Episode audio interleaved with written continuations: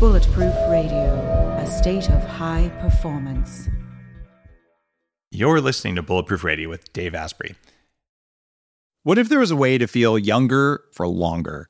Well, there is.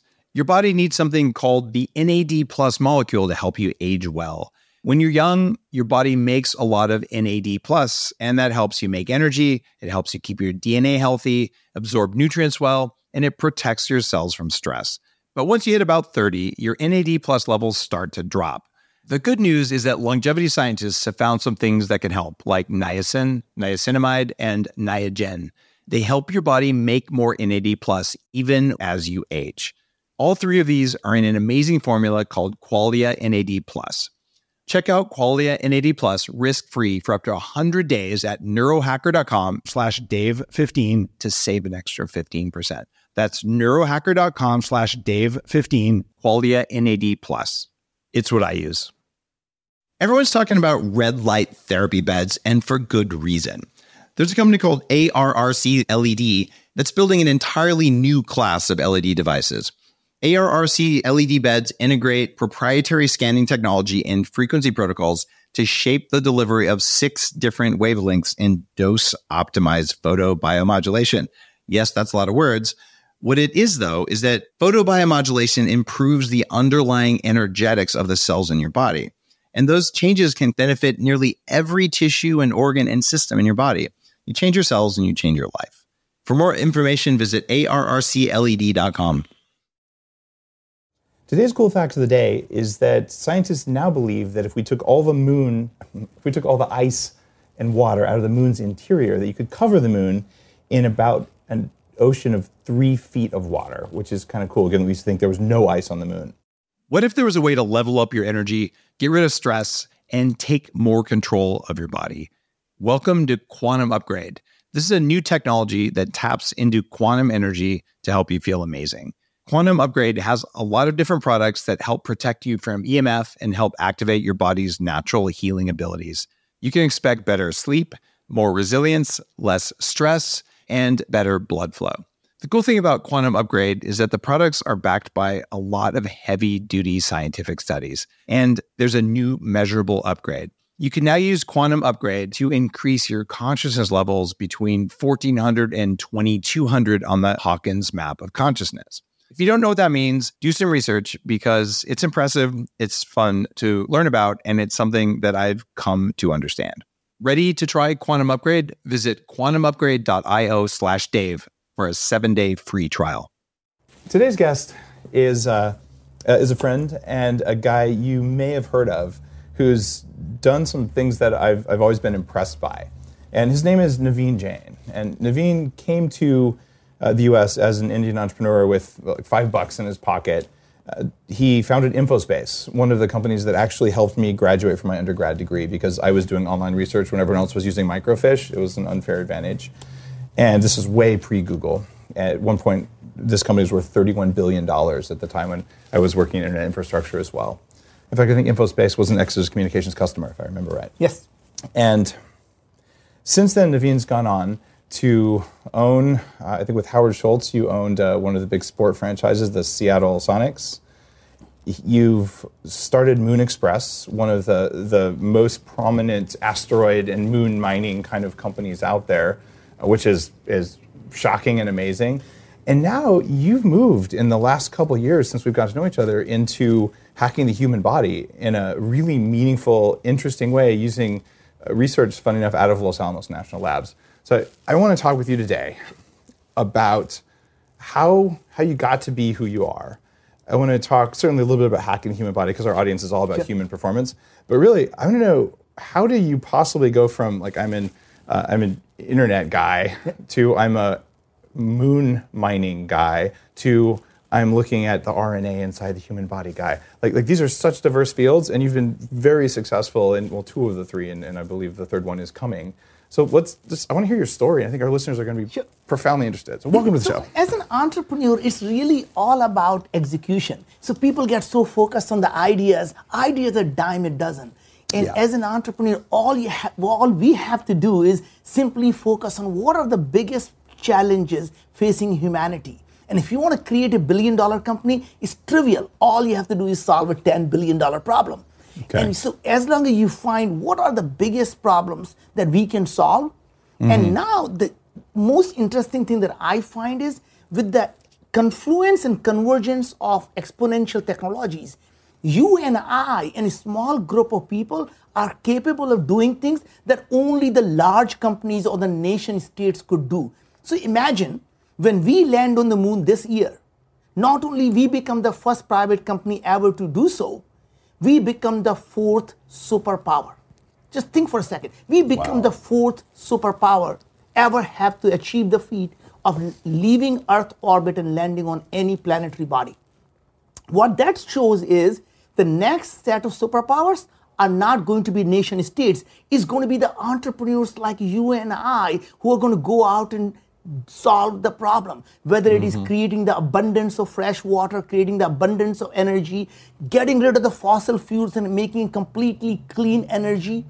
It's going to be an entrepreneur, whether it's Elon Musk or Jeff Bezos or Richard Branson Right. or Dave Asprey. It is going to be one of us who's going to go out and solve the biggest problems facing humanity. And we have technology at our disposal to do so. Now, there's a bunch of uh, a bunch of, of people. Let's say I'm, I'm uh, one of the advisors for the the Peter Thiel uh, 20 under 20. Yeah. So I, I've I've mentored some of the people in this. And for for listeners, this is a program where Peter Thiel actually pays you to quit college and start a company when you're young and you don't know any better, because then you won't you won't even know what you're not supposed to do. You'll just go through and just break stuff that needs breaking. That's the heart of disruption, which is my whole career has been disrupting big like big telecoms that do stupid Mm-hmm. Yeah, things. yeah. Like let's make the internet. Yeah. Right. And, and you've clearly disrupted things that are actually really hard to disrupt, though. Um, so y- it's easy to sort of sit here from a position of a guy with a lot of money who can write big checks and you can fund your own things, and you know, you're, you're a professional investor who's backed a lot of successful companies. So you, you have this, this kind of uh, weight behind you of momentum and, and resources. So yeah, solve a $10 billion problem. So now you're a, let's say you're a sophomore at Stanford Sure. right? And you want you want you're like, okay, I'm inspired. I, I, believe I want to make the world a better place. I'm mission driven. Yes. What do I do? Yeah, like because what you're Of saying there is kind of a big thing. it's very interesting is that just because your vision is big doesn't mean you have to boil the ocean on day Mm-hmm. one. What you do is you take a small slice of the problem and you start solving it. The thing you have to start with saying is when you start a business, ask yourself a question. God forbid, if I am actually successful in doing what I'm going to do, can it actually scale? Can it actually help billions of people? Is there a market that's big enough that mm-hmm. I can go saturate? And then go out and prove it in a very small market. Make sure you tweak it and you get everything working. Once you get everything working, the beauty of the thing is the capital is not patriotic. Capital mm-hmm. goes where the opportunities are. So you may be the, the sophomore at Stanford, but guess what? If you have created something that you have proven in a small market that it works and it's scalable, the money will come to you because every one of the guy with the money has two things: they're greedy and they're fear of missing out. Right, right. Right? So they will come and give you all the money they need, you need so you can go out and do the things that you can do because they want to be part of the success. Everyone wants to associate themselves with success. And the advantage you have as a sophomore at Stanford or any other college is really simple. When you're a non expert, mm-hmm. you're able to look at the problem very differently, just like you mentioned. Once you actually become an expert in a field, it's really it's a good thing to some extent but you're only able to improve things incrementally maybe 10% or 15% which is not bad but that does not cause disruption mm-hmm. if you want to disrupt something 10x or 15x you really have to challenge the foundation of that everything that people have taken for granted who are experts in the field and challenge that so when you look at in the human body mm-hmm. the doctors are taught we are a homogeneous organism. We consist of our DNA or our genes, and that's all matters. Until we all start to look at ourselves and saying, we are an ecosystem, Yeah. which is only 10% human and 90% microbial. We have the whole climate inside of us. And when we don't take care of the climate, we all know what happens. The organism gets sick. So the company that I started called Viome, our goal is really not that big. We want to make sickness optional. We want to make sickness elective. People should never get sick. The only reason they get sick is their gut flora, the gut microbiome is in imbalance. And when that's an imbalance, your immune system goes in imbalance. Mm-hmm. And if you don't have a proper diet, your nutrients and your biochemistry of your body goes in imbalance. And that's how you get sick, right? There's really only five or six environmental factors that compose all of the epigenetic factors for you.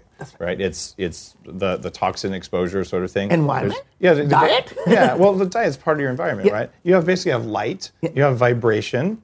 Right, you have uh, radiation, including well, that, that's part of light, Yeah. basically. But you have electromagnetic frequencies that are also part of, of the whole radiation spectrum, and temperature and time.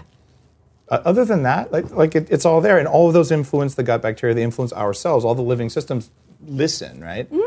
So what you're doing, though, it, well, tell me a little bit more about this because the, one of the reasons that, that I'm here today is I, I just found out um, over the last few months about what you're up to, and, and you know I've been working on hacking the human body. Uh, that's part of my goal with Bulletproof is like give us control of our biology. And because we're both old internet guys, we know the first thing you do to get control is you instrument. If you can measure it, you can control it. Absolutely. You have a very different vibe on measuring the human body than anyone I've ever talked to. Walk me through what you're doing. Oh, of course. So what we're doing is if you can analyze your body at a molecular level. So if you really think about it, we may be very complex, but we're really, really simple. At the end of the day, our body is a biochemical industry. So it's the biochemistry of our body. Mm-hmm. That means if you are able to measure all the metabolites, the small molecules in your body, and then you focus on all the gut microbiome, which is 90% of the cells mm-hmm. in your gut, and as opposed to getting focused on the DNA, you simply focus on the things that are actually happening, which is RNA. By looking at the RNA, you're able to see what is active and what the functionality of these things are because you can look at the enzymes and the proteins, right? So, what we do is we look at your gut and we say, in a gut, since at the end of the day, 90% of the input that you have really is coming through the gut. Mm-hmm. So if you can figure out what is happening inside your gut, you can essentially see how human body is going to react to it. In fact, 25% of all the metabolites in your body are produced only by the microbiome, mm-hmm. right? So when you start to see that why do we have so many diseases that never used to happen before, whether you start to think about autoimmune diseases, the allergies, the eczemas, the Alzheimer disease, the autism, the depression, the ADHD and anxiety, mm-hmm. they may look all different. The symptoms may be different. The underlying cause for all of them is exactly the same, which is imbalance of your microbiome and your immune system response to the environment that you are in, right? Now, in the, the new book that's coming out in April, the new Bulletproof book called Head, uh, Headstrong, Yeah. I read a lot about the mitochondria in the body. And when we were sitting down before Yeah, the show, we were, you're saying, but those are all just bacteria anyway. So, for listeners, the, the mitochondria, these power plants in your cells, you have like a thousand in the average cell and, and 10,000 in some of your more powerful cells, like your brain, your eyes, or heart. They're really just bacteria that have, have highly specialized to work within our body. Do you consider the mitochondria to be part of your microbiome? Well, it, it is It- to some extent. Think about it; it's an RNA, right? So what we're doing is, if you think about your in the beginning, we were a single cell, right? And as we became this uh, multi-cell thing, this symbiotic relationship, mitochondria was a bacteria, Right. And then it became an organelle within our own cell. And now, in fact, our human DNA only produces 20,000 genes. Our microbes in our gut produce 10 million genes. So you can see who is controlling who, Yeah. right? So what really is happening is the latest research is showing whether the disease like Parkinson's mm-hmm. actually starts in your gut. They don't start in your brain. And you're able to control what happens inside your body through your diet and nutrition. So I know I'm going to probably, you and I are going to have a bounty on our head from all these pharmaceutical companies because at the end of the day, the biggest blockbuster drug is something we do every day, Yeah, which is true. the food we eat. All we have to do is take the right supplements, Mm-hmm. which are nutrients that your body needs. Because what's a biochemistry? It requires the molecules, it requires the enzymes, and it requires a cofactor.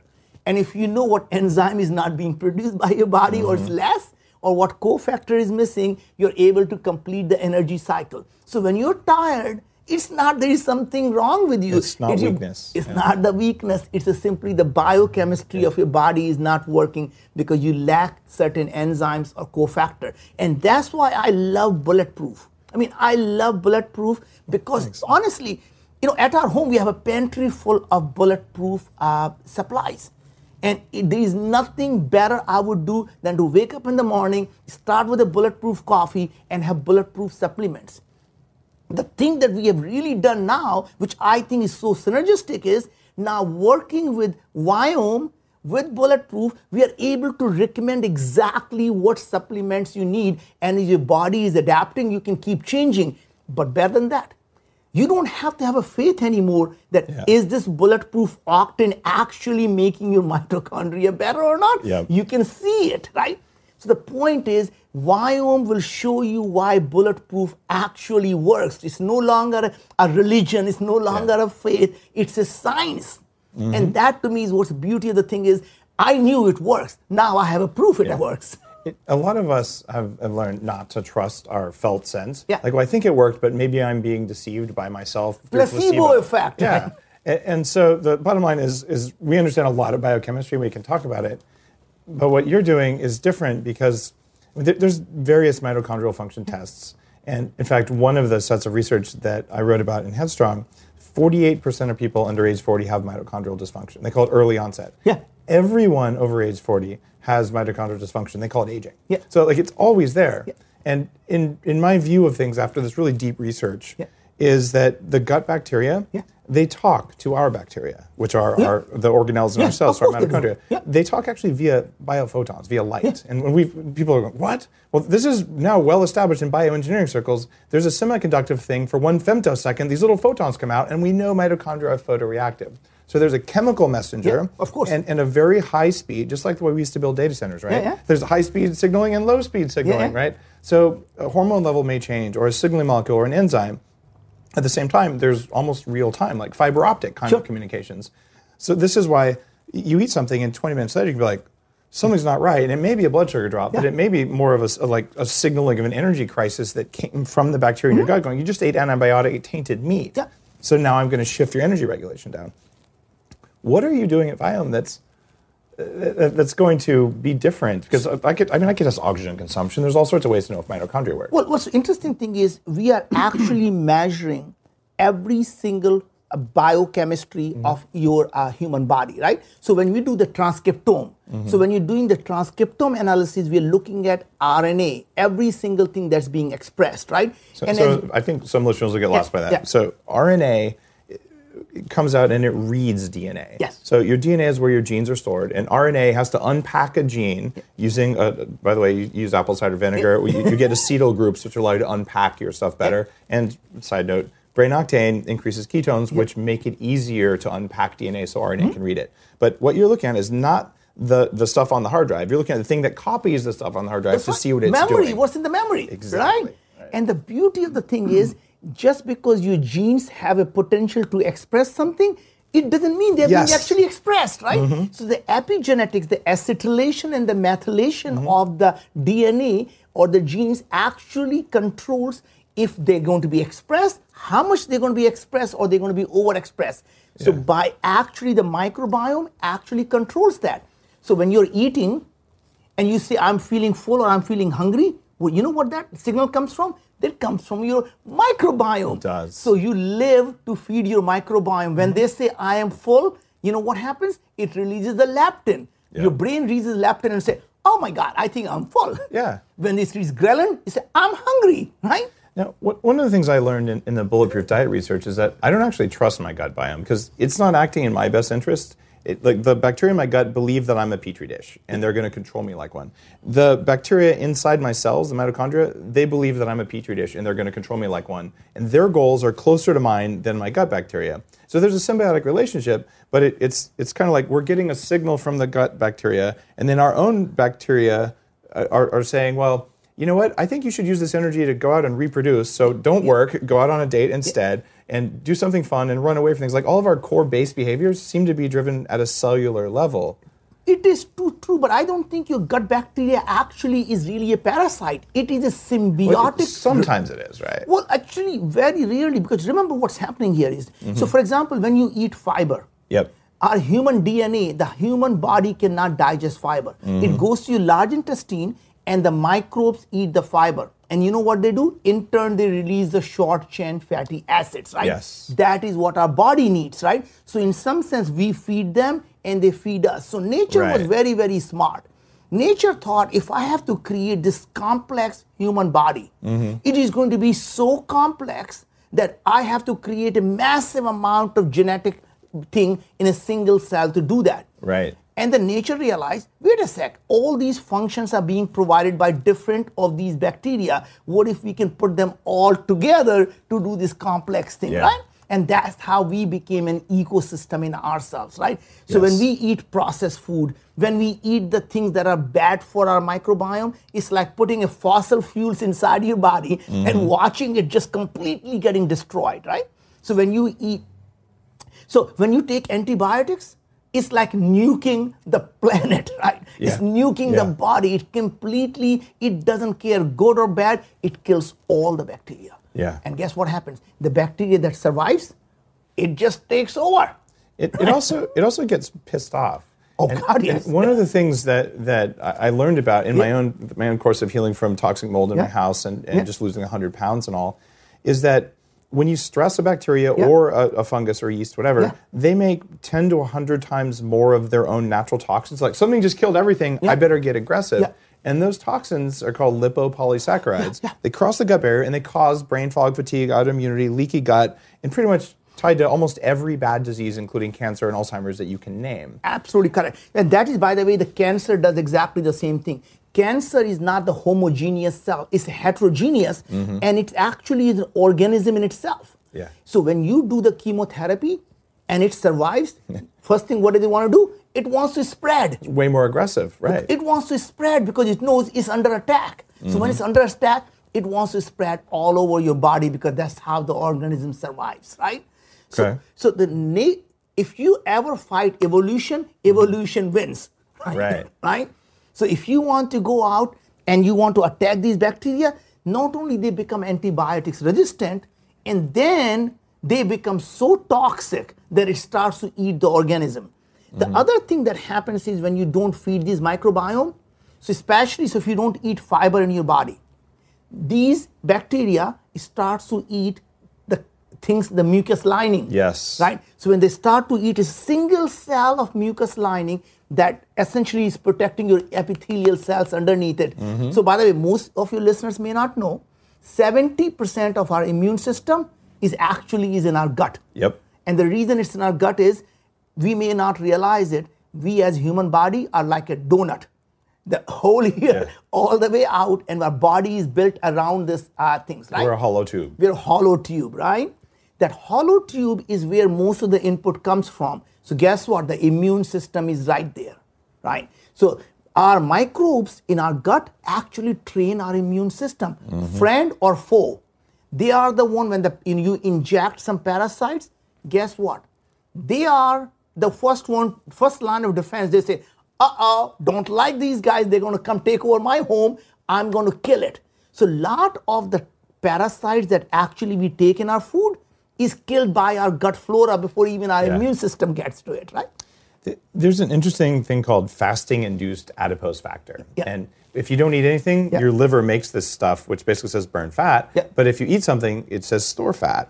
Well, gut bacteria, they want to make sure you survive a famine. So when you fast, they actually influence the levels of fasting induced adipose factor. So they make you burn extra fat when you fast because they don't have anything to Yeah. ferment. Yeah. And then when you store fat, they make you store extra fat to make sure they have a backup supply, which is phenomenal. So you get these things amplifying your own signals. In that case, you could argue, well, my liver did that already. I don't want these guys hacking the system. But on the other hand, maybe that it's good for me, and those same things also make healthy bacteria. so the symbiosis is very complex. Symbiosis is extremely complex, Okay. and also I think we're constantly learning about a human body. Just last week, so imagine we humans have analyzed our body. We looked at a dead body. We have cut it open multiple times, and guess what? We're still finding new things. Last Mm-hmm. week alone, we found a new organ. So I missed that one. Yeah. So it's essentially the lining that connects all the intestines all throughout, connects Mm-hmm. to our body. Now they defined a new found. They thought they were separate tissue. It turns out it's a one single tissue. It's a new organ that we define. Imagine we used to think that all of our immune system actually stops at the neck. Mm-hmm. They found the immune system is all the way to the brain. So guess what's happening? So they found the, the immune system was hiding in our brain that we did not know. So now when we talk about you know having Alzheimer, it suddenly we realize it's actually the infection and our immune system is the one that causes the inflammation, mm-hmm. try to capture this infl- eh, eh, eh, a, a- a disinfection. And Right. that's what causes the things. So what's happening is that when your Im- microbiome is imbalanced, mm-hmm. it trains the immune system wrong, right? Okay. Then immune system starts to get active right? And that's, that active immune- system is the one that causes autoimmune diseases. Or when you have a leaky gut, you start to get all kinds of food allergies, right? When your immune system is too active, it starts to eat ourselves, which is the autoimmune thing. But sometimes as you start to age, a blood-brain barrier actually gets weak. And that's how you start get infection in the brain, and your immune system in the brain starts to inflame, and it starts to kill the neurons. And our, some of the toxin remover things are not working. Yep. So I think you have been really good about improving the brain thing. So imagine you're able to take a blinking lights at 40 hertz, and Mm-hmm. suddenly it starts to melt away the amyloid, beta amyloid, right? Yeah. So you have been a pioneer, Dave, in terms of understanding how the human brain works and getting people to feel so good about themselves simply by using your device is optical. It's not like you're going out and drilling a hole in the brain. Yeah. Simply through diet and simply through light to be able to activate the brain functions. So not only you feel good, you actually are better. It, yeah, it, it's that, that difference where I used to just think it was, I was weak. Like I'm really, I'm sitting here. I, I made six million dollars. I'm 26. I lost it when I was 28. But uh, I'm sitting there. I'm like, I'm so tired. I, I can't focus, and it's because I'm not trying hard enough. It's because I'm, I'm just, I'm not strong enough. I'm not smart enough. I'm not fast enough. And, and all that was completely wrong. It, it's because there was a biological hardware problem. And when you, when, when everyone listening, like, like when it stops being a moral failing and just becomes a configuration issue, Yes. it's so much easier that way. Exactly. then we can tune it because the point is we start to blame the nature. Oh, it's my, it's my genes. Yeah. Uh, uh-uh. Screw it's your not your genes. It's your diet. Right? Yeah. Mm-hmm. It is the nutrition that's lacking. Right. So if you can control and imagine your diet and nutrition Mm-hmm. is the best blockbuster drug you're going to ever have. right. That has been my experience. But now, so here we are. We're, we're two internet Yeah. geeks from the long day, Yeah. successful entrepreneur, and we're talking about this stuff. And, and I I imagine people listening, we have a lot of functional medicine, anti aging Mm-hmm. people, and, and a lot of just interested people who are commuting or working, working right now. And they're listening to this going, all right, this guy must have a new poop test. He's talking about microbiome. But that's not what you're doing at all. Well, so we actually, uh, so we do actually have a not the microbiome test, but we do a poop test because at the Oh, end of the day, okay. so it that is actually is one of the best way to understand what is happening inside your body. The two places. Your urine test and your Mm-hmm. poop test is so powerful because we just don't look at, you know, today's microbiome really has become a bad thing because most microbiome testing today when you go to the companies they do something called uh, you know 16s which is the genus level thing which is really as useless as you know not doing it It's like percentage of men and women and Asians versus Exactly. Africans and Americans that's or whatever. all it Okay. is so if you look at america the whole of united states they say well there are some blacks and there are some whites and there are some brown people and by the way some of them are named smith and some of them are named jones and that's it that's Yeah. what america is all about Right. And when you and I look at that and we say, well, gee, there are doctors, there are engineers, there are plumbers, they all have a very different function. So what we do is we look at everything that's going on inside your body by analyzing your poop. So what happens is Mm-hmm. not only we see every single strain of bacteria, not Mm-hmm. just a species, every strain, we look at every virus, we look at every phage, we look at the human RNA. So you said something there, phage. Yeah. Most listeners have never heard of a phage, even though you should have. except they don't teach you this in biology. And in the West, we pretty much ignored them. The Russians pioneered phage research. Phages basically control viruses, which can control proteins, if I And remember basically, right. phages actually attack the bacteria. Yeah. So what happens if phages don't impact humans, but they impact other bacteria? So they start to attack the gut bacteria. So phages are important. To some extent, they could also be used for attacking specific type of bacteria. So instead of taking antibiotics, Yeah. you should be taking phages for specific specific And bacteria. And phages live in the soil unless you spray the soil with Roundup and you sterilize it, which we've got to stop doing that because these are actually more important than antibiotics in controlling unhealthy bacteria. Absolutely correct. So I think that you know there's a lot of counterintuitive thing. So imagine why the first world or the developed countries has so many of these diseases. Number one, the children are born through cesarean section. Yes. Bad, bad, bad, bad, bad. Thank you for saying that. And the U.S. is the leader in cesarean Yeah. section, So interesting thing is the nature works extremely well during labor. Your gut flora actually starts to move towards the vaginal canal. So when the baby is born, it actually flows and gets the first introduction of the microbiome in the body. The first seven days with the breastfed milk, it is not to feed the baby, it is simply to feed the microbiome so they start to grow and start to digest the food. Because a lot of the digestion happens through these microbiome. Right? I, I have an alternate theory here. Tell me. So, any parent of a small child Yeah. knows that half the small child's calories are absorbed right through their face, which is why they smear the food all over their face. is, is, is that, is that true? I, I've never heard of that. I'm just kidding. We're, we're both parents, so we, we've both seen it. They must, there must be a reason they do that. Anyway. so the second thing really happens is we actually don't allow our children to play in the dirt anymore. Yeah. First of all, we have to stop putting the Roundup and all the toxin and oh. all the fertilizers and all the crap into the thing. Mm-hmm. But good old farm soil is absolutely wonderful because that's how the humans became one with nature. Yeah. So as we start to live in urban areas, we in fact are not being exposed to all the things that used to be exposed to when we were living on the farm. So people are now selling the farm air, right? because you really need Yeah. all the things that you used to get from the, all the farms because you want to get all those microbes so you don't get allergic reactions, so your immune system is trained properly. P- people wonder, like, Dave, why did you move away from Silicon Valley? Like, well, I have two young kids, and we live on an operating organic farm, and Yeah. they, they go out in the dirt every single day, and I did that for my kids. But let them eat the dirt. They- they it's a really good thing. Oh, right? yeah. Don't wash your hand with Purell all the time because you're essentially making these bacteria resistant, right? So I think that some of the things that happen is we have become too hygienic, right? right.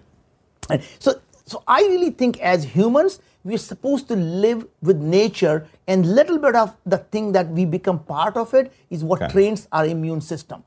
But I think we should talk about some of the cool stuff about going to the moon next. Yeah. Okay. So what, let's get to the moon stuff. I, I have a couple more questions for you because, like, the, the new work you're doing around RNA analysis. Yeah, So, um, you're also Gut doing- inflammation. So, so you're doing gut inflammation, but you're doing a, a poop test. Yeah. And you're doing a, like a blood test. So You're Yes. looking at the blood biome. Which uh, so, so the, the two things that got me really excited about about like let's actually just do an interview instead of just chatting. Uh, one of them is that when you're looking at poop, instead of just bacteria, you're looking at very specific types, but you're also looking at phages, viruses, and very importantly, you're looking at the fungal biome, which no one does, and it's at least as complex as the bacteria. Eukaryotes, we are looking at parasites, we are Yeah. looking at human RNA that shows us how your gut inflammation is doing, Mm-hmm. and we're looking at the metabolites that these things are being, the, the, the you know, body, Okay. the microbes are producing, right? And the blood biome, which nobody has ever done, right? Yep. So what you're able to do that, you're, since you know we are able to look at all the RNAs, we're looking at the mitochondrial function. We are able to see the bacteria, phages, and viruses in the blood that no one has ever looked at, mm-hmm. right? And that I think is going to be so phenomenal that we'll be able to find the predictive biomarkers of the diseases, so we are able to cure the things before you even see the symptoms of it, right? That, that's how it's supposed to be. All right. Everyone listening by now, if, if they've heard more than like three shows with me, knows that mitochondria are at, at the very core of, of performing well. If you can't make enough electricity in your body, it doesn't matter how hard you want to do something, you won't do it. So, uh, uh, how how can they how can they get access to a mitochondrial test? Because by the way, I don't have a recommended one. So here's the thing. I mean, every one of your listeners should really sign up for Viome services. And for the listeners of Bulletproof, we're going to actually have a special code for them Okay. to put them ahead of the queue. because as opposed to waiting for tens of thousands of people who already signed up, Yeah. every bulletproof listener is going to get ahead of the queue and they're going to be the first one to be able to get the service, right? That's awesome. Uh, We didn't even plan that ahead of time. We talked about doing some sort of like thing. Here's the deal. You know how important all of the biome stuff is. You, you've heard many different podcasts where we've talked with, with Jeff Bland and, and Mark Hyman and, and all these various people, but I couldn't find a way to get a reliable mitochondrial test that didn't require an oxygen mask in a laboratory, which is what, what I do. So being able to get this for you is really powerful. You want to be first in line. At, what's, the code is going to be bulletproof. What's the URL? Bulletproof. Uh, go to viome.com. V, v as in Victor, I-O-M-E dot com. V-I-O-M-E dot com. And what is it? It's 100 bucks a month? 99 bucks a month. Okay, Yeah. cool. And it's and you get four tests a year? Four tests a year. These are four poop tests and four blood tests? Yes. Okay, cool. So if you compare that to what you would spend for normal lab testing that doesn't get you mitochondria, doesn't get you a lot of that stuff, do you do telomeres at all in that? So telomeres is totally separate. Totally Yeah, separate. yeah, all right, cool. Yeah. So uh, that, that's that's still not a small amount of money, but it's also a very good deal for four lab tests to track how you're doing on a regular basis. It's actually one of the most affordable, comprehensive things like this I've been I've been able to find out for, which is why I'm I'm super stoked on it. And I'm what- so what Viome viome.com slash bulletproof, and uh, just so you guys know. Uh, there is, a, I, I get a small commission on that, but at the same time, It's uh, not about the commission. You and I both know that. it's, no, it's not about that. I'm just, I want to be full disclosure Yeah, so sure. people know. Yeah. Just I don't want anyone to feel like, like I'm sneaking something in. Uh, um, and also, uh, we are working on getting bulletproof supplements so that when you know what's going on, that that Viome can recommend bulletproof supplements. So we're basically helping each other out here. You, you guys should know that. But more importantly, like I've been wanting this stuff for like 10 years and now I'm going to get it. And I think a lot of you will be interested in as a, a standard health tracking service, $99 a month is, is actually a very reasonable thing. Uh, and it's, uh, it's actually less than I give as a bonus to all of our, I guess it's a compensation. All of the employees of Bulletproof get uh, more than $100 a month of discounted Bulletproof stuff because it helps them be healthier. Yeah. So the ability to spend uh, even less than I'm doing that way in order to get the data so you know you're not wasting money on supplements. That is the That's beauty. huge. First of all, more than just not wasting money, the reason people continue with something is because they know it's working. If you can't measure it, you can't improve it, right? Mm-hmm. This shows you it's working, so you continue taking it because it's working, right? I don't know. yeah, exactly. Yeah, there's, there's all kinds of stuff out there, and, and, and learning to trust that sense versus just to deceive yourself is just so tough. Yeah. All right, so we talked about hacking the human body, Yeah. and, and I just, if you're listening to this going, what the heck? Okay, we are internet entrepreneurs, engineering, systems thinking geeks. Neither one of us has a medical degree, right? no, no medical degree unlicensed biohacker. But but it's that, it, and this goes back to what you said earlier about being an entrepreneur. Like, you go for something you don't know, and you're like, well, why aren't they doing this? And, and since I don't know the reasons, I'm just going to do it.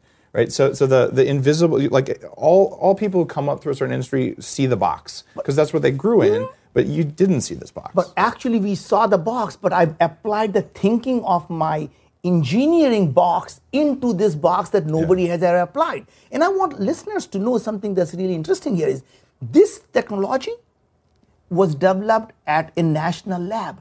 They spent billions of dollars developing this technology and it took them 10 years. So, what you're really seeing is the 10 years of hard work and billions of dollars that were spent by the government to really for a national security. Now, that work can actually be applied for the uh, benefit of humanity. So, you and I are benefiting because our tax dollars are already spent on this. And, and that's something really cool. There's a lot of innovation that actually has been funded by national laboratories. Uh, by the way, my, my father uh, spent his entire career uh, since college at a national laboratory uh, in Albuquerque, the ones that's internal combustion research, Sandia National Laboratories. Yeah. And uh, so, like, I kind of grew up in a laboratory family. And it, most of that research, uh, not most, much of that research just kind of, they, they discover it and maybe it ends up It sits in a space shelf. program or something, but it's not used. Yeah. So what you did is, is because you're an execution-oriented entrepreneur, you you had a big problem. You had your own health issues, family health issues, just like all Yeah. humans Yep. have. Uh, so you're like, wait, I, I'm an engineer. There's all these solutions. Maybe I just need to match them up. But then you executed. Uh, And before we get into the space stuff, Yeah. how, how did you how did you execute on, on taking like matching like how do you get something from the government and then make, make a private company out of it? Sure. So actually, I started a company called Blue Dot. Okay. And the purpose of Blue Dot was exactly is to look at some of the space technologies coming out Mm-hmm. of NASA or some of the technologies coming out of national labs or at the DoD labs, and trying to see how you can apply the technology for something that is something totally different. So, for example, we also are working with NASA uh, at uh, JPL, where they had a technology that they designed for Hubble telescope. That so think about what Hubble telescope does. Hubble telescope is able to detect a very very faint light from a very very distant star. Now most people look at this stuff and say, "Cool." Yep. I I started to look at that. I'm thinking, "Wow!" Imagine. I thought every bacteria has autofluorescence. You put a UV light on a bacteria, it has auto very faint Yes. autofluorescence. And light bulb. And I said, aha, can we take this UV sensor, put a small camera, and you spit when you're sick, and you see fluorescence, you say, holy shit, I got I need to take antibiotics, I got a bacterial infection. So now That's you have so a simple, cool. Yeah. simple test for virus, viral versus bacterial infection for something that was done way back when for Hubble telescope. Now we are able to apply that for something that you know is totally different and it will change the trajectory of how humanity lives by just simple that thing, right? And that's Yeah. what you and I do best. And when you cross over, stuff happens. I, I had coffee a while back with a guy who holds the first patent ever for 802.11b. Yeah. And this is in, in Mountain View, California. Oh, yeah. And, and he's like, I said, what are you working on? He said, well, I know you're doing this anti-aging stuff, Yeah. Dave. Said, I took the, the really sensitive signal detectors we use to troubleshoot our radios and I pointed them at my own body. Yeah. And oh my God, there's a huge signal coming off my body. And he showed me all the data. Yeah. He's like, this is so cool. And he's not a doctor. He has no idea. But he's like, I'm pretty sure I can get diagnostic criteria. Yeah, yeah. So what's happening is the fields of engineering and biology are becoming bioengineering, Uh-huh. and, and bioengineering is a new specialty. There's a few people educated in it, but most of the time, bioinformatics. Oh, that's a whole thing. Yeah. But most of the time, you're getting engineers who are coming into to bio. You don't get a lot of doctors who become engineers, but it does happen. So there's engineers who don't become doctors, but they're like, I'm tired of my knees hurting, so I'm going to do something wacky, but it works. But interesting thing is, actually, the doctors becoming engineers are very, very different because they come from very different mindset. Engineers are actually really cool kind of people, right? Mm-hmm. Because they simply look at the data. To them, it doesn't matter whether data is a sensor data, it's coming from biochemistry data, Yeah, it's coming from yeah. blood, it's coming from poop. They don't care. Here's the data. Mm-hmm. And I can apply the software and the pattern, the machine learning, Right. and guess what? I find the pattern. And that's what the engineers do. They actually are just data junkie. Right, right. Right. So we all are information junkie, and by looking at the information, we are able to deduce things that the people who are taught at medical degree have never even looked at. Mm-hmm. Right? And you know the beauty of the thing is the humans have never had the technology that could look at the human body in such a detail. So until the Hubble telescope was invented, we thought there are few stars here and there. And suddenly, when we pointed the Hubble telescope in a one square inch of area, we saw there billions and billions of galaxies in that area. Right. Imagine turning that Hubble telescope inside your body, and suddenly we say, Oh my God, look Yeah. at the climate of our body. What have we done to ourselves, right? That's and that technology is gotten so affordable, just like you know, landing on the moon. Mm-hmm. The first time we landed on the moon, it cost us $25 billion. Yeah. The mission that we have that's going out this year Mm-hmm. is going to be under $10 million. And this is unmanned, right? Just Unmanned mission. Yeah. Why, why do you need people on there? Why do you need people there? Because you can actually get everything done robotically. Mm-hmm. As you mentioned, you know, so I'm going to go back and step back for a second. Yeah, I, I love the moon stuff. By the, way, I mean, I have a NASA sticker on my laptop. I, I'm a huge fan. Maybe we should do that with- separately. Another another podcast somewhere. We could. I, I'd be up for that. Like, like uh, okay, guys, leave, me, leave us some comments. We'll talk about some moon stuff here. Yeah. But if you want to hear a lot more about like creating a company that can go to the moon and all that, uh, we could do a whole nother episode on Yeah. that. It's a, it's a bit different than the human performance thing. Yeah. But as long as we tie it back to the entrepreneurial, Yeah. I want the cognitive, emotional side of Love things. that. So, all right. So here's the very interesting thing is, to me, the going to the moon is not about just going to the moon. It is simply about a proof and the showcase of what entrepreneurs are capable of doing. That what, when we land on the moon, I want every entrepreneur to be able to say, if they can land on the moon, what is my moonshot? And my mm-hmm. moonshot could be cure the cancer, cure the Alzheimer, understand my human body and make it completely high performance, right? Whatever your moonshot is, now you have the technology at your disposal to solve it, right? Mm-hmm. The, the, me, to me, you know, we were talking about as an entrepreneurial thinking, they're really simple. Dream so big that people think you're absolutely crazy. So when people tell you what is it that you're doing and you tell them what you're doing and if they don't think it's crazy, you're not thinking big enough. So think big Okay. and never be afraid to fail. Because as an entrepreneur, you only fail when you give up. Everything else is just a pivot. That means if the things are not working, you change, you adapt, and you pivot, and then you until you give up, you have not failed. Every idea that does not work is simply a stepping stone to a bigger success, right?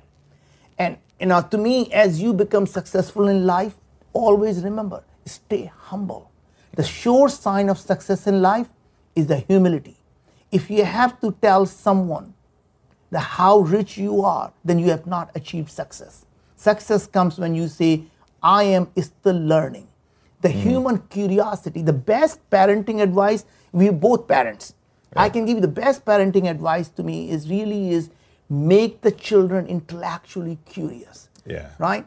You as a parent, we, you know, I've seen the parents who say, Well, I can only take, you know, take the horse to the water, I can't make him drink. And I was keep thinking, why do you think you need to take them to the water or make them drink? What if you just make them thirsty? there you go. That's right. if you make them thirsty, what will happen? They will find their own water and they will go out and drink. Right? So our job as parent is to simply make them thirsty. As an entrepreneur, our job is not to get boggled by what it is, but focus on what it can be. So when people talk about is the glass half empty or is the glass half full? And my question always is, do I want to fill the glass? Because if I want to fill the glass, does it really matter is half empty or half full? right? I, I like that. That- That's actually a, great analogy, right? And you know, like like what's in it, like that that would matter. So, how did your parents make you curious? Because you, you- you've had an interesting path. Yeah. So I think you know, interestingly, we grew up in a very very humble beginnings. You know, we they, we grew up in India. There were times we didn't have food to eat. We didn't have you know we moved from village to village, and I came to United States 35 years ago with five dollars in my pocket, and God has been amazingly kind to us. What my parents taught us was. It's about learning, it's about being curious, about able to go out and do things. Even though my mother couldn't read, she sat me down and she would point and say, Tell me the answer to this problem. And I would say, Mom, the answer is seven. She said, Don't make me look, do it again. and I'll do it again. And I said, Mom, I think the answer is, seven. She said, Good, now go to the next one, right? but the point was, she cared. She Right. wanted to really show that the only way to get out of the poverty is to really learn, to be curious. She was completely okay when I will take in you know anything that I found in the house and open it up. My dad will get so angry. Look at what your son did now. He just broke this thing. And my mom said, he will fix it. Don't worry about it. Right? but so I was so curious that I was willing to go out and try things. And my mom encouraged it. He said, it's okay if we can fix it. You know what? Let's we'll put it back. And if you can't put it back, so be it.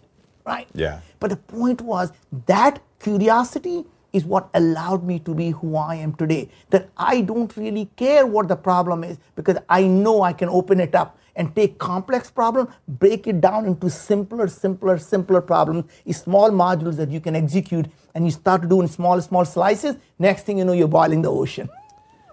So the the idea of breaking down to a small problem that, that ties into what uh, uh, Clayton Christensen is one of the, the in fact the guy who coined the term disruptive innovation. Absolutely. Um, you've probably met Clayton. Of course I've met So I-. I've worked with his consulting firm, but I've never actually like interacted with him. Oh, he's a wonderful call. human Yeah. being, by the way. As a human being, I have more respect for him than any most other professors I have ever met. Right? He, he shaped my career a lot, and probably doesn't know have it. Have you read his book? Oh, yeah. In fact, disruptive technology was no, in no, a not that one. the disruptors. in- How will you measure your life? Uh, that one is yeah, his very latest Oh, one. It touched my heart. Uh, It's, it's a it's a profound book from someone who spent his whole time like looking at this and Yeah. and what you're saying matches what Clayton did and Clayton analyzed how do these small annoying startups. Mm-hmm. suddenly topple big industries and his his seminal work was on the hard drive industry where you'd have these these companies doing several billion a year in revenue and then two years later these small upstarts are buying them Yeah. Uh, because of, of this crazy disruptive thing that's happening. And what you're saying is you start small, you solve one problem, and it's not big enough to be a threat. And then all of a sudden, it, it just grows and grows. And, and by the time the big guys notice, it's too late. And they try and buy you, and, and essentially the, the industry's broken. The telecoms got broken by the internet this Yeah. way. Yeah. And uh, frankly, low cost servers broke mainframes this way. And, and Yeah. like we've just been doing this forever. Um, But actually, it's better now. Oh, it's much so what's better. really happening is, with the convergence of exponential technologies, Mm-hmm. It doesn't matter what life cycle you are. Every five to ten years, whatever is being done is becoming obsolete. You you are living. I mean, you and I and everyone listening to it, Mm-hmm. we're living in the most amazing time in the human history. Yeah. Next ten years, there's going to be more changes than they happen in the human history.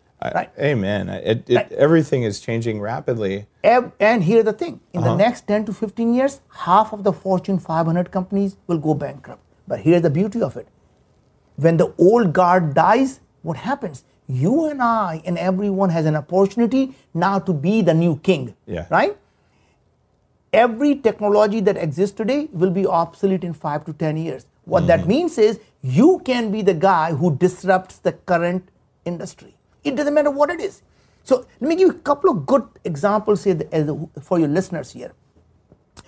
It's not about the technology that you look at what it's doing. It's the secondary and the tertiary impact of the technology that most entrepreneurs miss out on but that's where actually the opportunities are right? So for example everyone knows about a self-driving car. Right. and you would say well that's going to have a massive impact on the manufact on the automobile industry because you no longer need to own the car. You can be hmm. on demand. And by the way if i'm going out on a date i can order a ferrari. If i'm going out long distance i can order a prius. I don't need to own the car anymore Right. right, now imagine if you have a self-driving car what happens to the parking lots? You don't need the parking lots.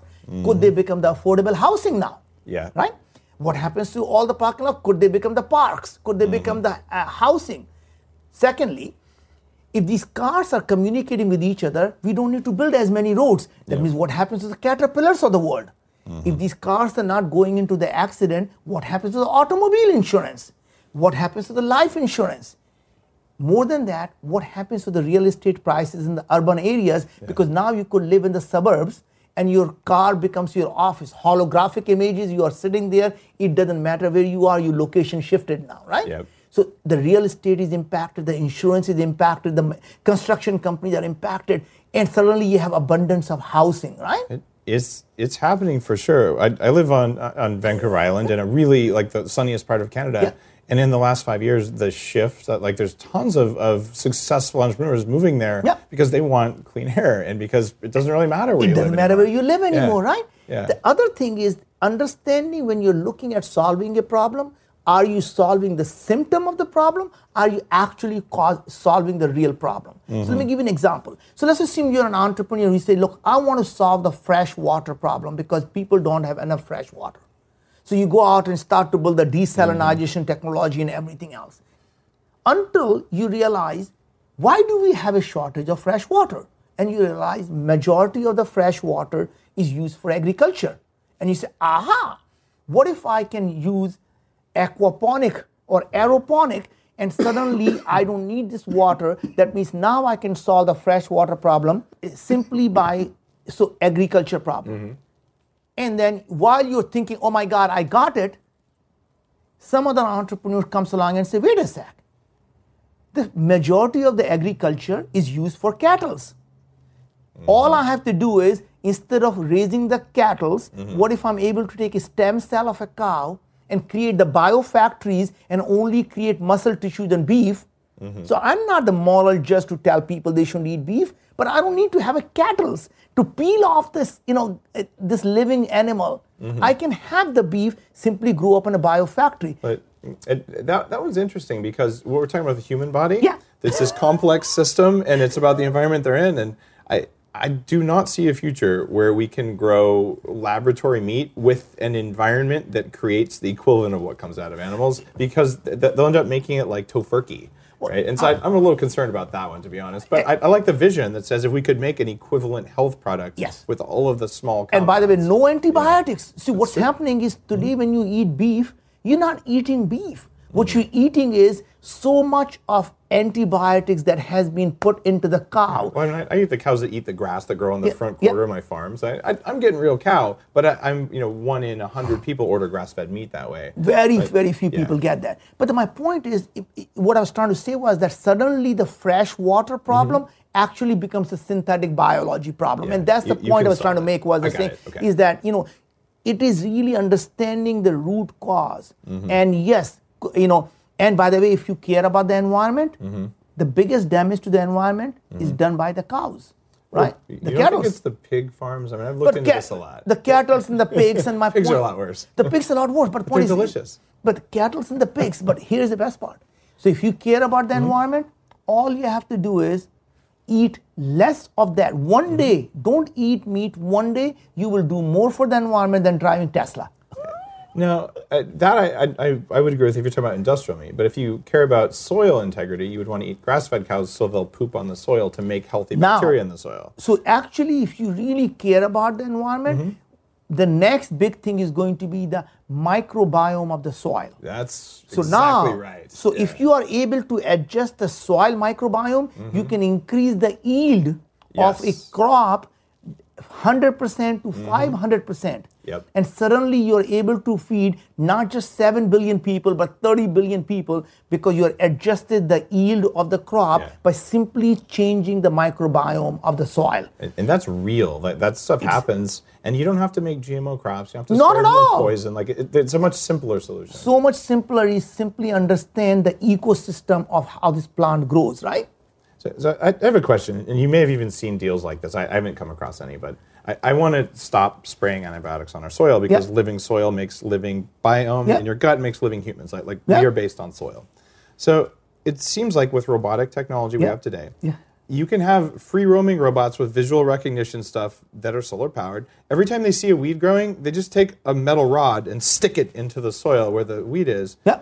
Why do you need to spray poison on soil to stop weeds? I- well, there are many, many ways of killing and uh, uh, killing the things that we don't want, especially say Yeah. weeds, right? Yeah. You could laser the damn thing. yeah, I'm, I'm just looking at like power and, and you know, but like you, can laser them and there's all sorts of things. But the number one thing you don't have to do is like pour toxic poison. stuff on Why it. poison? Because it goes back into your So, body. have- you looked at funding? Have you funded something like that? Like, like, like it seems like like this is such an obvious problem. it's- Someone listening, do this. but there you go. So my point is, when everyone comes across the problem, the question we should be: Why didn't someone do something about it? Mm-hmm. The question should be, Oh, hmm. What can I do about it, right? Exactly. So anyone who's listening, you just got an idea from Dave here, right? there you go. Go out and solve the problem for the weed without putting any toxin in the soil. Yeah, just uh, give us robots even to pick off insects. It's not that hard. Like it's well within our capability. Like, I'm serious. If, if you actually do that, I will talk about what you're doing. Like like I'll, I'll give you a leg up. I'll introduce you to investors. wh- Whatever it takes. Because I actually want to see that, and I'll put it in my garden too. It would, it would save me time. Sure Like, it would be cool. Not Yeah. that I actually pick my own weeds. I, I admit I have a gardener help me with that. So you we, we talked a little bit. So you got some technology Yeah. from the government for Viome. Yeah. And your moonshot stuff, though, you actually don't want government technology because the stuff they use is from the 1980s because it's radiation hardened and it's easier just to put 10 Android phones with duct tape and send that to Yeah. space, essentially. So actually, what you know, on our moon stuff, what we're doing is we're taking advantage of all of the latest exponential technologies, right? So we are able to 3D print the rocket. We are able to 3D print our lander. We are Mm-hmm. Right. able to use the hydrogen peroxide for our fuel, right? which is non-toxic. no non-toxic, benzene. and by the way, the uh, uh, you know all you get out of that is water vapor, right? right. The beaut, the reason we're using hydrogen peroxide because we can build that on the moon Mm-hmm. because it requires H2O2, which is water on the moon. One of the things that was actually really uh, just a huge mind shift for me was when we first met. Yeah. Uh, was with uh, Peter Diamandis, Yes. and I went to the the 10th anniversary of the Ansari X Prize. Yes. We were at the SpaceX uh, uh, fabrication Yeah. plant, and I watched them 3D printing Yeah. rocket engines. Yes. And it was like the coolest thing. And we, we got to have dinner and talk. And in fact, if I remember right, we were making little uh, little lunar landing stations out of Legos as a contest. But but like just to see the level of these technologies that are mostly hidden. Like like we hear about self driving cars and all that. But but e- even if you're relatively well read, you have no idea what's happening in terms of the speed of change in, in 50 different fields. Yes. And, and that's what's come together. You're saying it's going to cost $10 million to get a robot on the moon. Are they going to bring stuff back from the Yes. moon too? So the interesting thing is, my prediction is within 10 years, Mm-hmm. we're going to have a boots on the moon for under $10,000. So imagine Mm-hmm. that for $10,000, you'll be able to go to the moon and come back, which is really a first class ticket. Cheaper. I mean, I think it costs more to go on a first class from here to Dubai. right? right? So my point is, the costs are coming down so much, and the reason is, once you start to get a reusable rocket, the cost really becomes the cost of the fuel. Right. And what if you are able don't have to take all the fuel from earth Because you know, 93% of the weight of the rocket is the fuel. Mm-hmm. What if you can refuel on the way? So we actually b- make take the water, hydrogen and oxygen, rocket fuel and the fuel for humanity, and you put them in the Earth orbit, you put them in the Moon orbit, so you're able to refuel yourself as you're going up instead of carrying all the fuel yourself, right? Right. Imagine one day we are able to live on the moon. So I understand that Elon wants to go to the Mars, but moon is only three days away, right? So you'd rather be a lunatic three days away than to be a Martian six months away, right?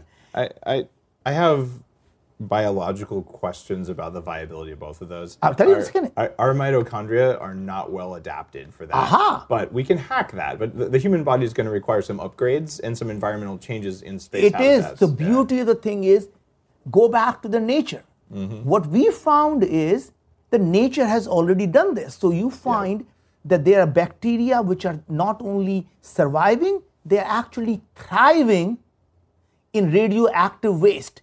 In the high radiation at Chernobyl and the radioactive waste, the bacteria has evolved to not only survive but thrive using the radiation. Now imagine if we can take the genetic material from these bacteria, use the CRISPR technology, so CRISPR Cas9 or CRISPR Cas3, CRISPR Cas1 or CFCF, C1C1, you're able to now modify our own human genes so that we become the radiation resistant, mm-hmm. but better than that. Instead of eating pizza, we'll be saying, baby, give me some more radiation. Yeah, I just have some uranium tablets for breakfast and you'll be good to go. And so now that's a pretty darn transhuman vision. And a lot of people listening it's to this. happen. It's gonna happen. It, it is, uh, unquestionably. And a lot of people listening to this are, are probably a little bit wigged out by that. Right? Right. So at, at what point at, at what point do you see a difference between, say, changing our, our genes so that we can live in environments where we want to live versus replacing yourself with robot parts? Well, it's, you know, so today when you get your hip replacement, what's happening? You You get your a robot part. right? You get your knee replacement. Yeah. You get your heart replacement, right? Now the only difference instead of using a pig heart, you're actually maybe growing your own heart. So you can take your skin, the st- eh, skin, convert them into iPS cells and convert Yeah. them back into the things and grow a 3D printed liver or a 3D printed kidney or a 3D printed heart. And now imagine if you have the nanobots in your body that are not only cleaning up your body and repairing the DNA, repairing your mitochondria, refeeding your mitochondria, but suddenly are also providing oxygen. Mm-hmm. Right? So they, they stay put, they don't do anything. Let's assume your heart stops working. You don't die. Your nanobots kick in, they start to supply the oxygen. Yep. You you know, you don't you pick up a phone, you call your doctor and say, Hey doc, I think my heart stopped. I'll be there in 30 minutes. Can you print me a new heart? I'll be there. and you go I've got a meeting at seven, right? So you call your doctor, you go drive the car, he gives you a new heart, you put it back in, and you're good to go, right? Yeah. The point is, you know, we are, it really is freaky to think about augmentation, mm-hmm. but, you know, it happens slowly enough that people don't realize it. So, for example, when you and I were young, what we did, we met someone, we remembered their phone number. Yeah. Right? Now, all of that has been augmented with our iPhone. We just swipe right. Right? Now it's augmented, right? Yeah. So all of our memory is now on cell phones. We don't remember the facts anymore. We remember the keywords for the Google Yeah. to find the information, right? So we now have our cell phone that's augmented our augmenting our brain. So imagine slowly, slowly we're going to start doing more and more augmentation. Now imagine if you can have a brain-computer interface where our brain is constantly connected to the internet where all the information is being fed. Our nanobots in our brain are communicating. Who is this guy? What did we discuss last time? All the information is coming back to you, right? So I think what happens is when people are worried about self-driving cars, they don't realize that planes are self-driving for a long time. Mm-hmm. People get so worried about I'm not going to have a robot in my house. Your dishwasher is a robot, Right. right? So point is when things start to happen, that you know, as Peter says all the time, the day before the breakthrough is a crazy idea, right? Yeah. And the day after the breakthrough is a da, right? And and then it becomes self-obvious, and all the people who said you were crazy suddenly said it was their idea in the first place. It was the, well, they invented it in the first place. I kind of love that, but it, it, it is what happens Yeah. on a very regular basis. Uh, so I, I believe all the things that you're saying there, and, and I, I we've talked about this stuff. So so certainly I'm, I'm in that camp. For people who are listening and are are saying like I, I don't want to lose my humanity. Yep. What do you have to say to them? Well, you know, point is, what is it about losing humanity? So let's talk about what makes us human, mm-hmm. right? So if we say, well, you know, I don't want to live forever, what is that I that we talk about? Mm-hmm. If I is your body, your body actually never lives for a- anyway because your body is constantly changing. Remember when you're a tiny baby and mm-hmm. now you're this adult? It's not the same body, right? If you say it's my DNA, your DNAs are propagated through your children. Right. So at the end of the day, irrespective of how proud who we are of ourselves, we are simply a container, a beautiful container for parasites, is who mm-hmm. we are. But what differentiates between Dave and Naveen is our memories and our experiences. That's really what separates two of us is that, you know, the experience we have had, the memories we have had, that, you know, all that is who we really are. But if we can take that memories and experiences, now let's assume people are able to do the head transplant, Right. Someone's gonna try it. right? And actually, they are already doing it in China. They are able to do dog transplant. The Wow, they did a dog head. dog transplant. head transplant, that's right? creepy, right? Right. So now, what the creepiest thing will be? You see someone working out really, and you say, "Wow, gee, that's a really nice body." Hmm, Man. Ugh. that's creepy, right? But imagine, right? Yeah. Suddenly, does the body really need to be biochemical body anymore? Yeah, Th- there are th- these are real questions, and the the thing is, I, I talk about living to uh, 180 plus Yep. as my personal goal, and, and people. Why not 300? Well, I, that's why there's a plus on there. Yeah. 180 is Yeah. the worst case. Yeah. so, I I, I look at But what does living really means, really? that that's a question. There's that you know if you up, upload yourself to the Yeah. internet, it, is, are you still alive? And, and there's I think there'll be debates about that even Yeah. after someone succeeds in, Yeah. in allegedly doing that. Uh, you know the, the nature of consciousness. Do we have a soul? All that kind of stuff. But I. I, I do think though, if you like you said, you look back to what we did when, when we were kids, Yeah. or you look back 30 Yeah. years ago, how did we do research? It was on optical microfiche. Mm-hmm. in a catalog, and, and you could spend two weeks to find one fact. Right. And then you launch InfoSpace, and what would have taken me weeks at the library to get my degree it took me like 20 minutes, and then I could go out and have pizza. Yeah. Right. So it, it, it changed everything from a, a research perspective. And you look at the cell phones that we have now, and, and they, they, they, you know, your iPhone is the sum of the world's compute power Yeah. in 1960 and, and all of that. So I would just encourage listeners, like, like you, you live in the future, you see the future. I, I do the same sort of Yeah. thing. None of this is crazy because it's all happening within our lifetimes. Well, here's the thing not only in our lifetime, in the next 10 years, there's no doubt in my mind we'll be able to understand the human biology mm-hmm. ourselves good enough where, as we said, the sickness will become optional. Yep. And what if the aging, as we all know, is one of the disease? What if the aging becomes optional? It- it- And it will, absolutely. That's my point. So why do we age? I mean, it's really simple. It's because somehow our cells are no longer able to keep up because either nutrients are lacking, our DNA repair machine Mm-hmm. is broken, or the mitochondria is not functioning properly. But all those things will get fixed up. Yep. And when they get fixed up, so people say, "Well, I don't want to live up to 100 because they, they in their mind, 100 is a fragile old unfirm, man." yeah. uh, you know, he can barely walk, got a wheel, you know, got Yeah. a you know walker to go to. No, no. Think about when you were 30 year old. Yeah. And if you can actually be like that for the next 300 years, who wouldn't want to be? I, I don't understand that. I've met a lot of people who say, I, I think I'd get bored. And like, I don't understand boredom. I, I- like, there's always something interesting. You know what? right? If you are actually believe you're going to get bored, you need a new life, right? Amen. I mean, my point is, I can't find enough hours in a day. I mean, I only sleep four hours a day Mm-hmm. because there's so much to do. I wake up in the morning, I jump out of the bed because I'm thinking, oh my God, there's so much happening, right? Mm-hmm. Right. I'm just so excited about life. I love life. I love learning. Where is the boredom? The day I you don't get it. stop learning mm-hmm. is the day you actually have died. So most people who are bored are actually already dead. So I don't know why they just don't.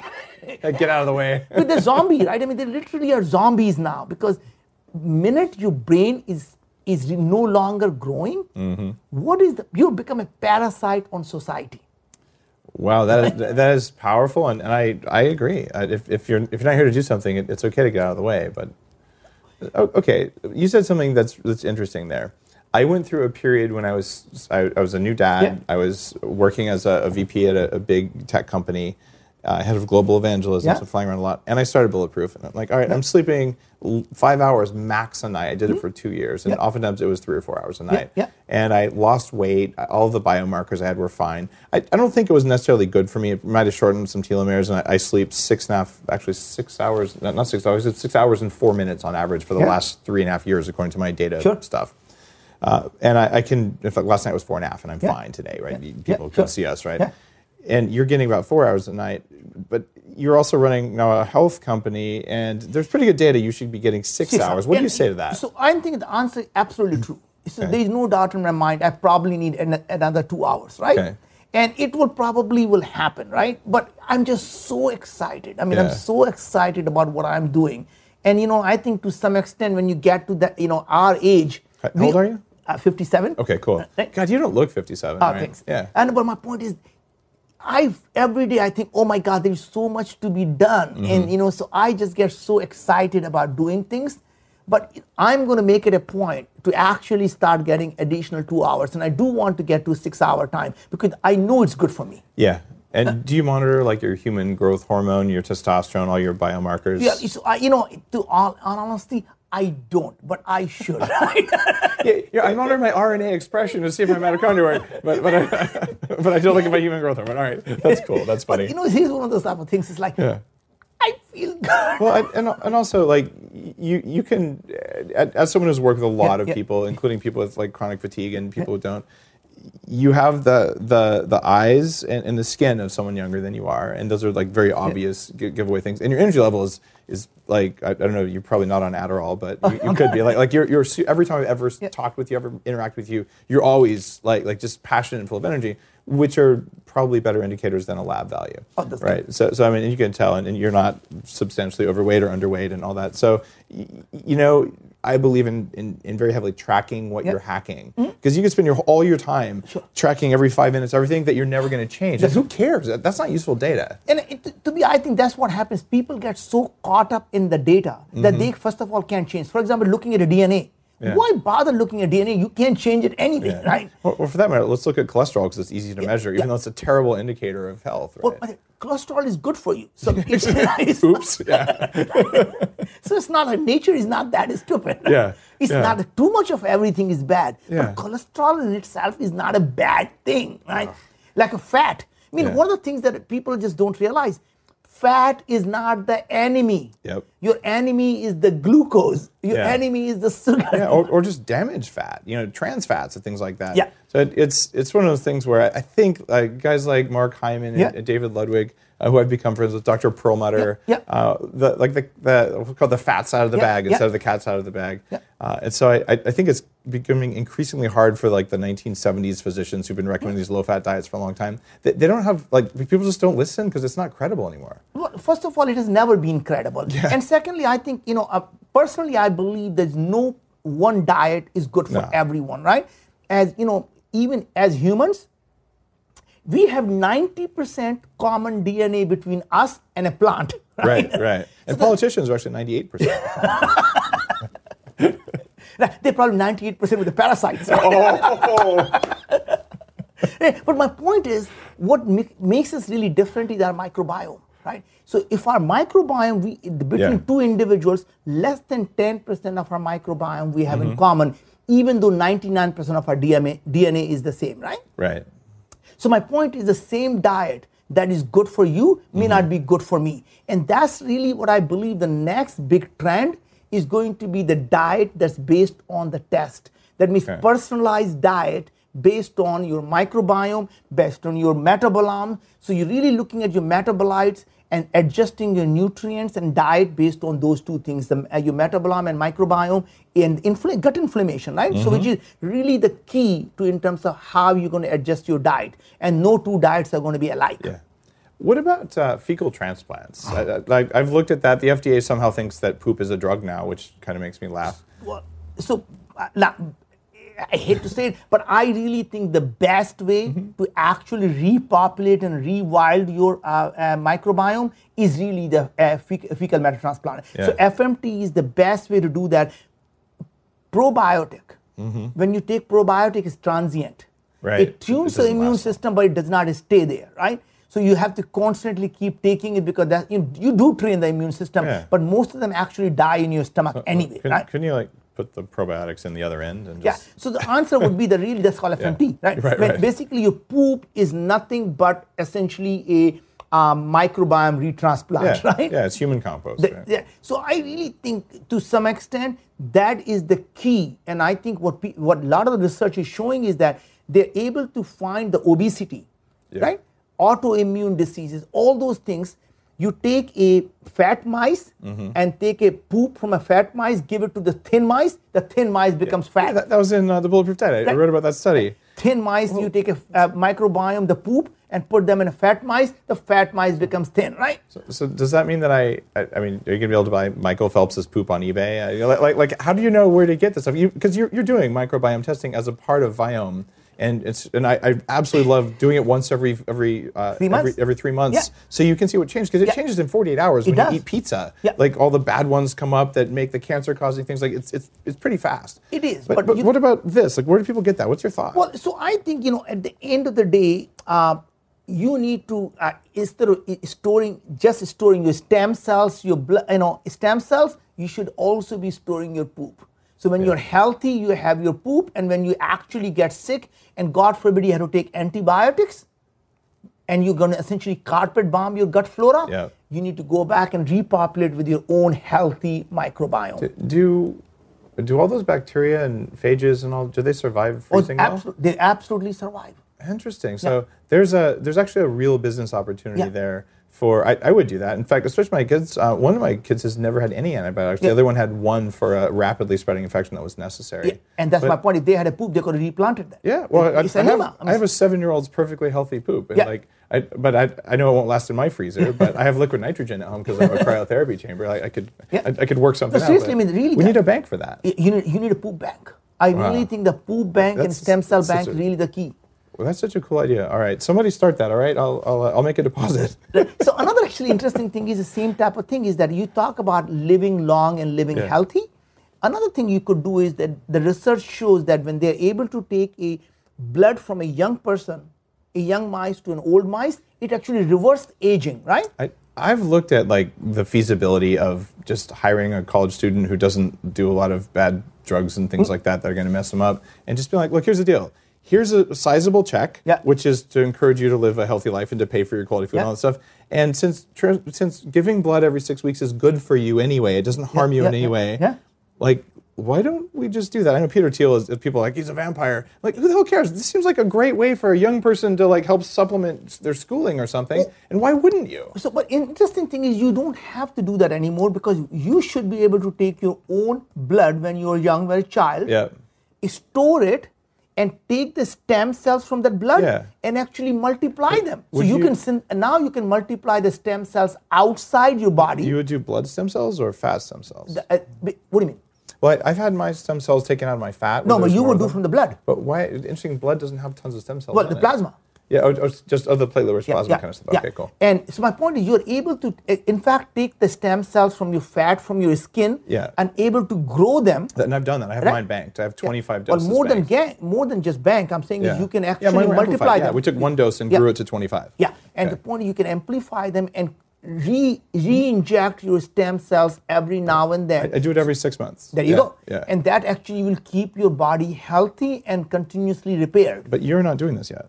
I'm not doing it yet, I've got but I'm hookup- still looking young. you, you are, but you should store them now because they do age. Um, I've got a hookup for you in Seattle if you want. Okay. Uh, it's it's uh, about a 20 minute drive from your offices where, where you can just I might just do that. It's, it, it, it- even if you don't have them re-injected, just to get them harvested and stored. Yeah, yeah. Because you, when you're 90, you want 57 year old stem cells, not 90 year old stem That's- cells, right? that is so correct. You, you owe that to yourself. That and your extra two hours of sleep might there you go. be good. So done. we have a Okay. deal. awesome. Well, Naveen, it, it's been a fantastic conversation. We talked about Moon Express. We talked about Viome. Uh, we talked about just your background as an entrepreneur, how much sleep you get. Uh, if you had, if someone came to you tomorrow and, and they said, "Look, I want to perform better at everything I do in my life. Uh-huh. What are the three most important pieces of advice you have for me? What would you have to offer them?" Well, first of all, would be to start dreaming big. Really start to think about what are the biggest problems, right? And don't be afraid that I know nothing about it. Right? Because if you look at the most successful entrepreneurs, they are not the experts in their field. They all started because they saw a big problem, right? Mm-hmm. When you see a big problem, you don't you essentially start to take a small, small slice and start executing on them. the thing that you should be doing is that when you meet a successful person, to start following their habits, which is one of the bad things I hear constantly. People I say, love this. right? When people say seven habits of successful people, actually it makes no difference. Following people's habit is not what you want. Following their thought process is what you Yeah. want. How they think, how they think about the problem, how they think about life, how they think about what is going on. So follow their thought process, don't follow their habits, right? So yes, love Tony Robbins, mm-hmm. love him. But just because he goes out and takes the ice bath every day doesn't mean if you take an ice bath you're going to become Tony Robbins. Yeah, Tony's a special guy without the ice baths. That's fair point. exactly Yeah, my right. point, right? He's just a special And guy. it works for him, yeah. And he hmm. and he didn't have to take an ice bath. He would be great Tony Robbins without the ice bath. Yeah, I, I- hear you there, and and I, I do all sorts of weird biohacking Yeah. stuff that makes a difference for me. But like maybe someone wants to try it. I'm, a professional guinea pig, so I, I hear you there. And, and one of the reasons I don't disclose my entire list of supplements, Yeah. I don't want people doing what I do because Yeah. I'm a I have a guy with autoimmune issues who used to be obese, Yeah. who's 44 and does all sorts of weird stuff. God forbid that you copy me. Like, do what's right for you, right? Exactly. So, so, and that's why I talk about what some things do. So, so thank you for saying that. You're the only guest in 355 guests who's ever said that. So, Oh, thank you. I, I, I love that answer. All right, so that was one. Don't- like, like, like, like, So learn how to all- think, not habits. Yeah. Okay. And number two would be dreaming big and not be afraid to fail, right? Okay. And the number three will be constantly stay intellectually curious. Because the day you stop dreaming, they stop being intellectually curious, you have actually died at that point, Mm. Right. right? You become a zombie, right? Yeah. So to me, is remaining intellectually curious is one of the most important thing you do, right? I think even you know people talk about playing golf. If you have so much time in your life that you can spend eight hours in a golf course, I think you should give it somebody uh, a- saying, "Hey, you have right to shoot me if I can. If I, that my life is such a waste that I can spend eight hours of my life on a golf course. My life is not worth living anymore." I gotta confess, and I know some of the golfers listening are horrified right now. I when I graduated from Wharton, uh, like a, a bunch of my friends and I were like, you know, we should learn golf. Like that's what like successful people do. So all of us, and we're we're uh, in, uh, uh, Palo Alto. We go to the golf course and we take like six weeks of golf lessons on a Saturday morning. And at the end of six weeks, I think nine out of ten of us looked around. We're like. This takes incredible amounts of time. Screw this noise, and we never went back. And the other ones were like, "This is a good, good sunshine." You know, I, I don't know why they went, but okay, I, I'm with you there. So, So my point is that really focus on what you care about. Yeah. Find something that actually moves the needle. So to me, what really, you know, people talk about having a passion, you know, talk about, hey, I want to do what I'm passionate about. Okay. My feeling is it's not actually about things that you're passionate about.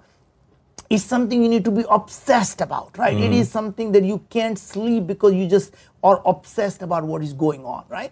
And that to me, and people say, how do I ever find what my passion is? And I think that's uh, uh, what I found is the way, best way to find what your true passion is. Imagine if you have everything that you want in life. You have a billion dollars, you have a wonderful family, you have everything that you always wanted. What is it that you would do then? And if you do that now, you would get everything that you wanted. Right. Right, okay. Right. That means your true passion is something you're going to do when you have everything in your life. That is mm-hmm. your true passion. So if you if you do that, you will get everything you want. So making money is never should be the goal. Yeah. Making money is the byproduct of doing mm-hmm. things that you actually care about. Like, you know, making money is like having an orgasm. If you focus on it, you're never going to get it. Yeah. If you enjoy the process, you will get that, right? Mm-hmm. So that's my point is if you focus on n- making money, you will never make it. If you focus on solving a problem, you'll make money as a byproduct. Right.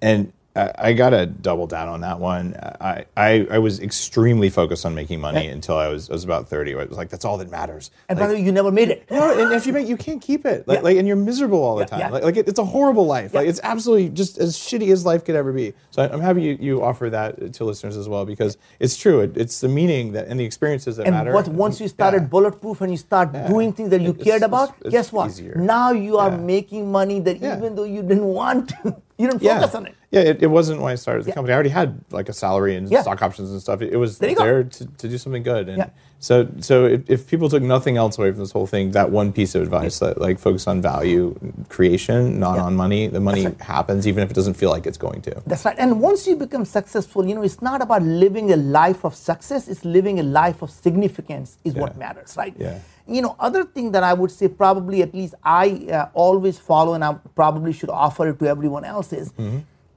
Surround yourself with people that are positive. Yeah. Right? Walk away from anyone who laughs at your ambition. Mm-hmm. Yeah. Walk away from people who are negative. You don't want the negative energy, energy around It's okay to fire your friends if they're not if they're not doing That's it. right. So the minute you find people who are negative, whether they're your employees or not, so I tell up every single person who works with me in my company, my simple advice is your total contribution to this company is your productivity times your attitude. And if your attitude is negative, I don't really care how productive you are, your negative contribution to the company. You got to go. Yeah, it's a, it's a very healthy way to, to keep your culture clean. And Yeah. yeah, it, it's I, I'm I'm very fortunate at Bulletproof because of our mission driven. I think we attract the positive people. Yeah. yeah. all it takes is a couple people with a bad attitude and it spreads. And, and bad apples, yeah. rotten apples, Yeah. right? Yeah. And I think that right thing as an entrepreneur, which really is to create that culture, and you know that that's a subtle difference between Mm-hmm. a cult leader and an entrepreneur.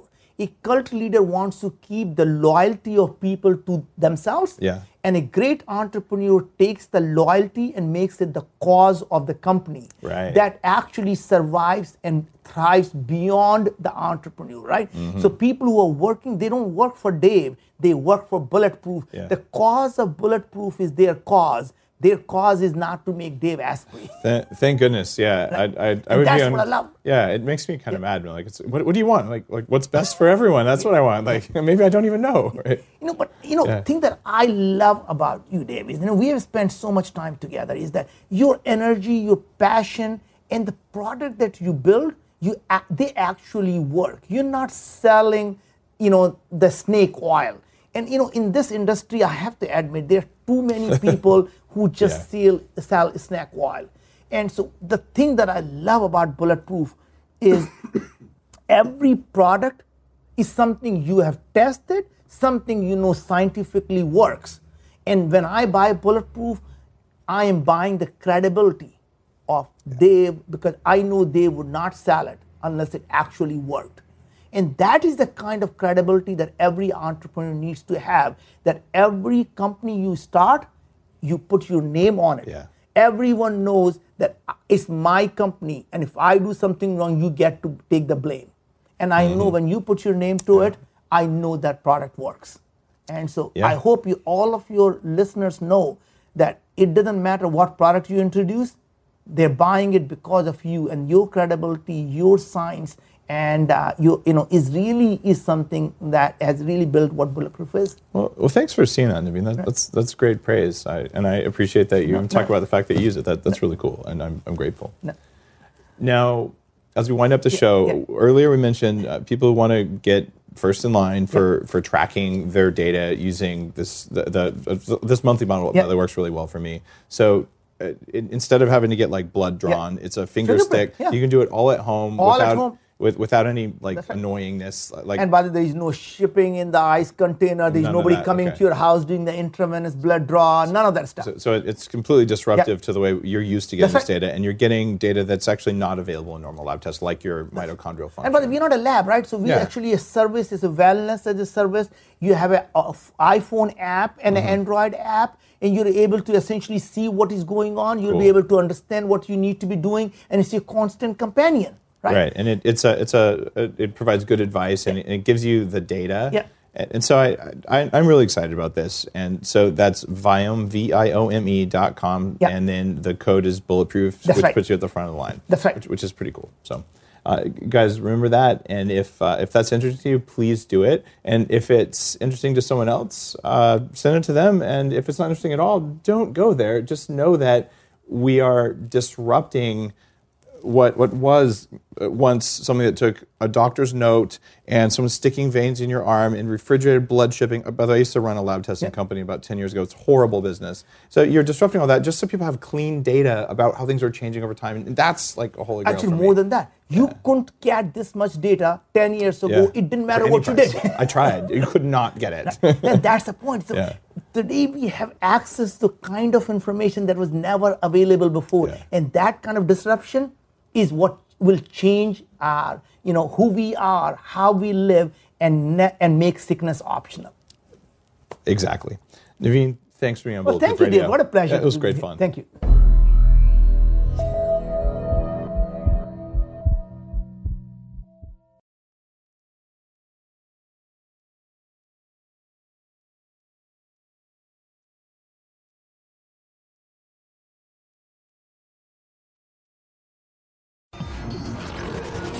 Human Upgrade, formerly Bulletproof Radio, was created and is hosted by Dave Asprey. The information contained in this podcast is provided for informational purposes only and is not intended for the purposes of diagnosing, treating, curing, or preventing any disease. Before using any products referenced on the podcast, consult with your healthcare provider, carefully read all labels, and heed all directions and cautions that accompany the products. Information found or received through the podcast should not be used in place of a consultation or advice from a healthcare provider. If you suspect you have a medical problem or should you have any healthcare questions, please promptly call or see your healthcare provider. This podcast, including Dave Asprey and the producers, disclaim responsibility for any possible adverse effects from the use of information contained herein. Opinions of guests are their own, and this podcast does not endorse or accept responsibility for statements made by guests. This podcast does not make any representations or warranties about guest qualifications or credibility. This podcast may contain paid endorsements and advertisements for products or services. Individuals on this podcast may have a direct or indirect financial interest in products or services referred to herein. This podcast is owned by Bulletproof Media.